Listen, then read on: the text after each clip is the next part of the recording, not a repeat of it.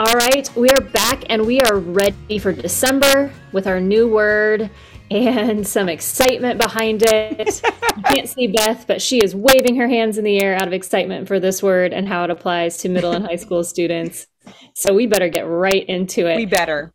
We better. My name is Leslie Bolser. I'm the creative director for Core Essential Values, and I'm here with Dr. Beth Trammell. Beth, introduce yourself for us.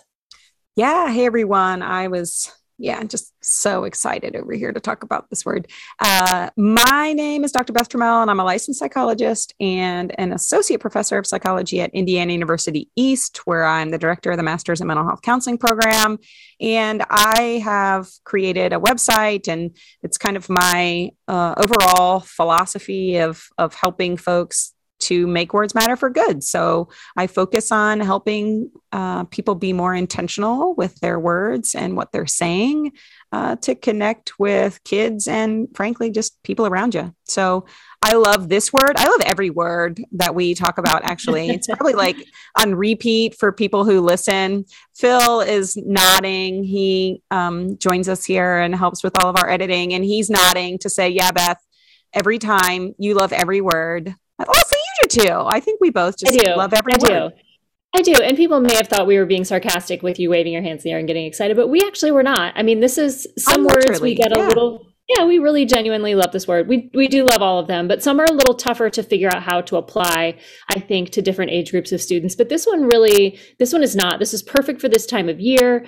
And honestly, I think it's perfect for middle schoolers and high schoolers who are figuring out who they are, what they're good at, and what they want to contribute to the world. So let's jump right in and let's talk about service, which is lending a hand to help someone else. So um, I think there are lots of ways that high school and middle school students approach service, but let's just go ahead and throw on the table right now one of the maybe controversial ways that this comes up in the life of students this age, which is that they're required to do it, maybe by their school, maybe by their church or another community organization, that they are asked to show as a resume builder or as a requirement how they help or serve others. Is that all right? Is that cool? Yeah, it's so, I mean, as we were kind of talking about this and this word, I just think teenagers have in their lens and their framework yeah, service is this thing I have to do to put it on my resume so I can, you know, look better on my resume for whatever my next steps are. Uh, and yes, like that is actually a part. That is that is really a thing. Colleges look for that. Jobs look for that. We want to see um, we want to see those things on your resume. And what it doesn't capture is your kind of overall approach to, to stepping into those service requirements.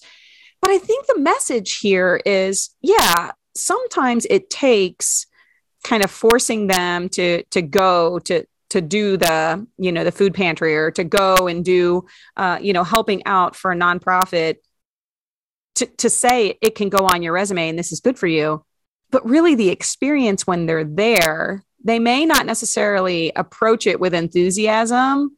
But while they're there, it's all of these tiny nuggets that we're planting seeds in them with this kind of servant heart over time, right? So, yeah, you kind of mentioned before we started recording that the service kind of requirement gets them out the door, but the hope is that over time they start to have this this real desire to to go into service uh, on their own.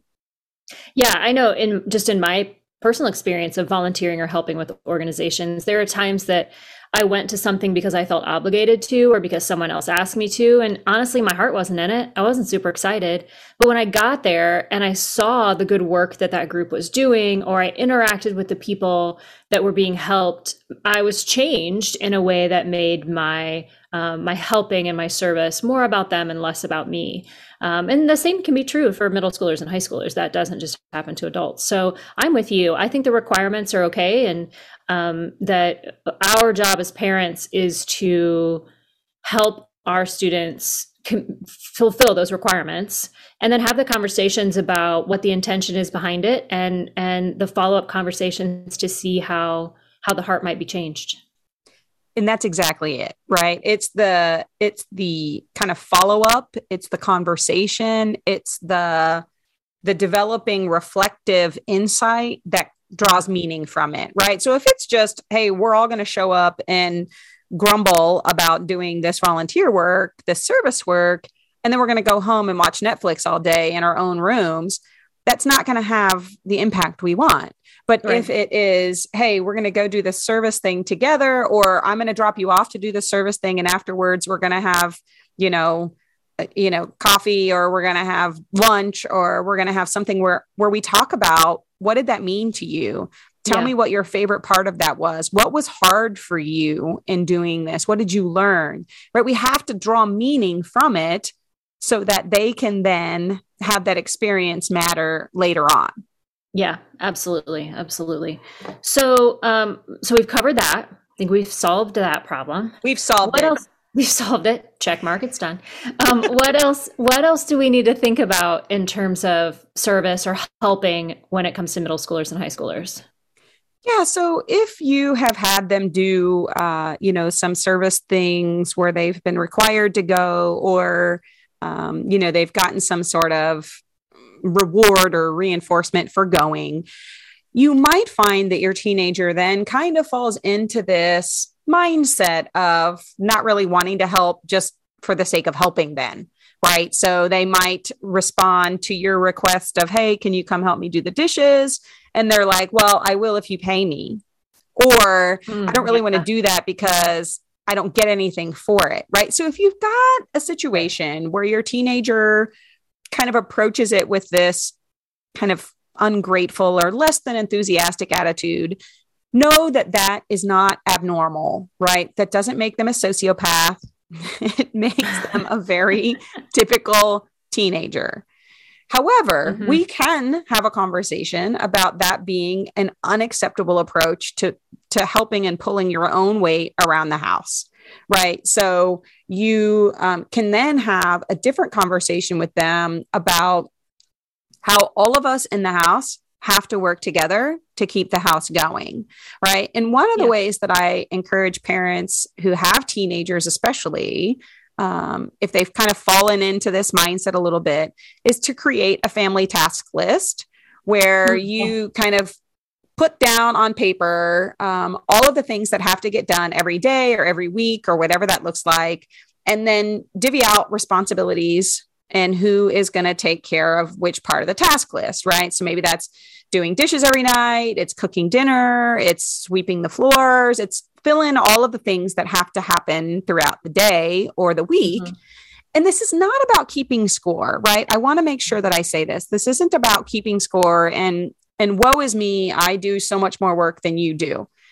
For yeah. me, it's about having a conversation with them to help them understand that there are a lot of things that go into having a home the way we have our home that maybe you yeah. didn't realize until now. And so if you will take on taking the trash out, then I will continue to take on making dinner every night. Or you can start to have more of a conversation about that because some teenagers just literally haven't thought for a second yeah. about the amount of work that goes into your day. I mean, I, my kids, you know, since we've been working at home, uh, you know, I, I don't go into the office every day the way that I was before COVID.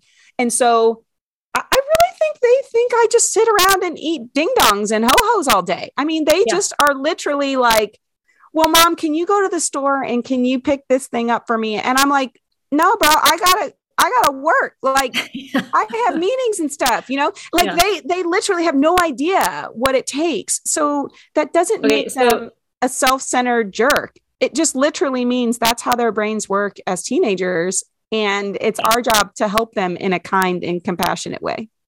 Yeah, I mean, mine are exactly the same. I, I think they just, it's not because they're, you know, they're not self centered, they're not jerks, but they just, have no concept. No. So it is I really do think just changing that mindset and having those conversations and and pointing it out in a non-accusatory, non-guilt tripping kind of way. Yes. Um, is helpful because the the other option is they leave home, they get out on their own and they just have they're it's completely shell shock as to what it takes to, you know, survive on your own. Um, so that's that's the other option if they don't really have any concept of it when they're in high school. Yeah, and this is, I mean, it this task list can be uh, an opener to the conversation about service, right? It's like service happens every day in our family, right? I um, am always lending a hand to help you. And I know there are ways that you lend a hand to help me. And frankly, this may be kind of an aha moment for us too, that our kids may be doing things that we don't even realize. You know, they're like, well, I was trying to do this, or I've been trying to do this. And you're like, oh, snap I wasn't even paying attention to that. Like, yeah. Okay, now I can see how you were trying to do that. Um, yeah. And maybe then we can have a conversation about like, actually, I didn't realize because it wasn't that helpful to me. um, right. Right. And yeah. here's how you could be helpful in a better way um, yeah. while also acknowledging their effort. Right. Yeah, absolutely. Yeah. Absolutely. Mm-hmm. These are great suggestions. Okay, so we need to sign off for today, but rest assured, we'll be back in January uh, with a new word and a new year. Very exciting stuff. In the meantime, if you want to know more about Core Essentials, you can go to our website at coreessentials.org or find us on social media at CE Values. What about you, Beth? Yeah, so my website is makewordsmatterforgood.com and they can find me mostly on Facebook, uh, MWM with kids. Awesome. Well, this was very enlightening and very helpful as a, a mother of two teenage girls. I'm going to use some of these tricks and tactics to help them find ways to be more helpful, not only in our home, but in the world around them as well. So I, I love that. Appreciate you, Beth. Hey, have a very happy holiday season, and uh, we'll catch up again in January. Can't wait. You too a new word and a new value. Um, and I hope that this one was helpful today for everyone who listened. If you want to know more about Core Essentials, you can go to coreessentials.org or you can find us on social media at CE Values. And Beth, how might people be able to get in touch with you, follow you? Yeah, so I'm mostly on Facebook at MWM, Make Words Matter, MWM with kids, or you can check out my website, makewordsmatterforgood.com. Awesome. Well, we'll be back next month and we'll talk about yet another value, and um, I'm looking forward to it. We'll we'll see you then. Sounds good. See ya.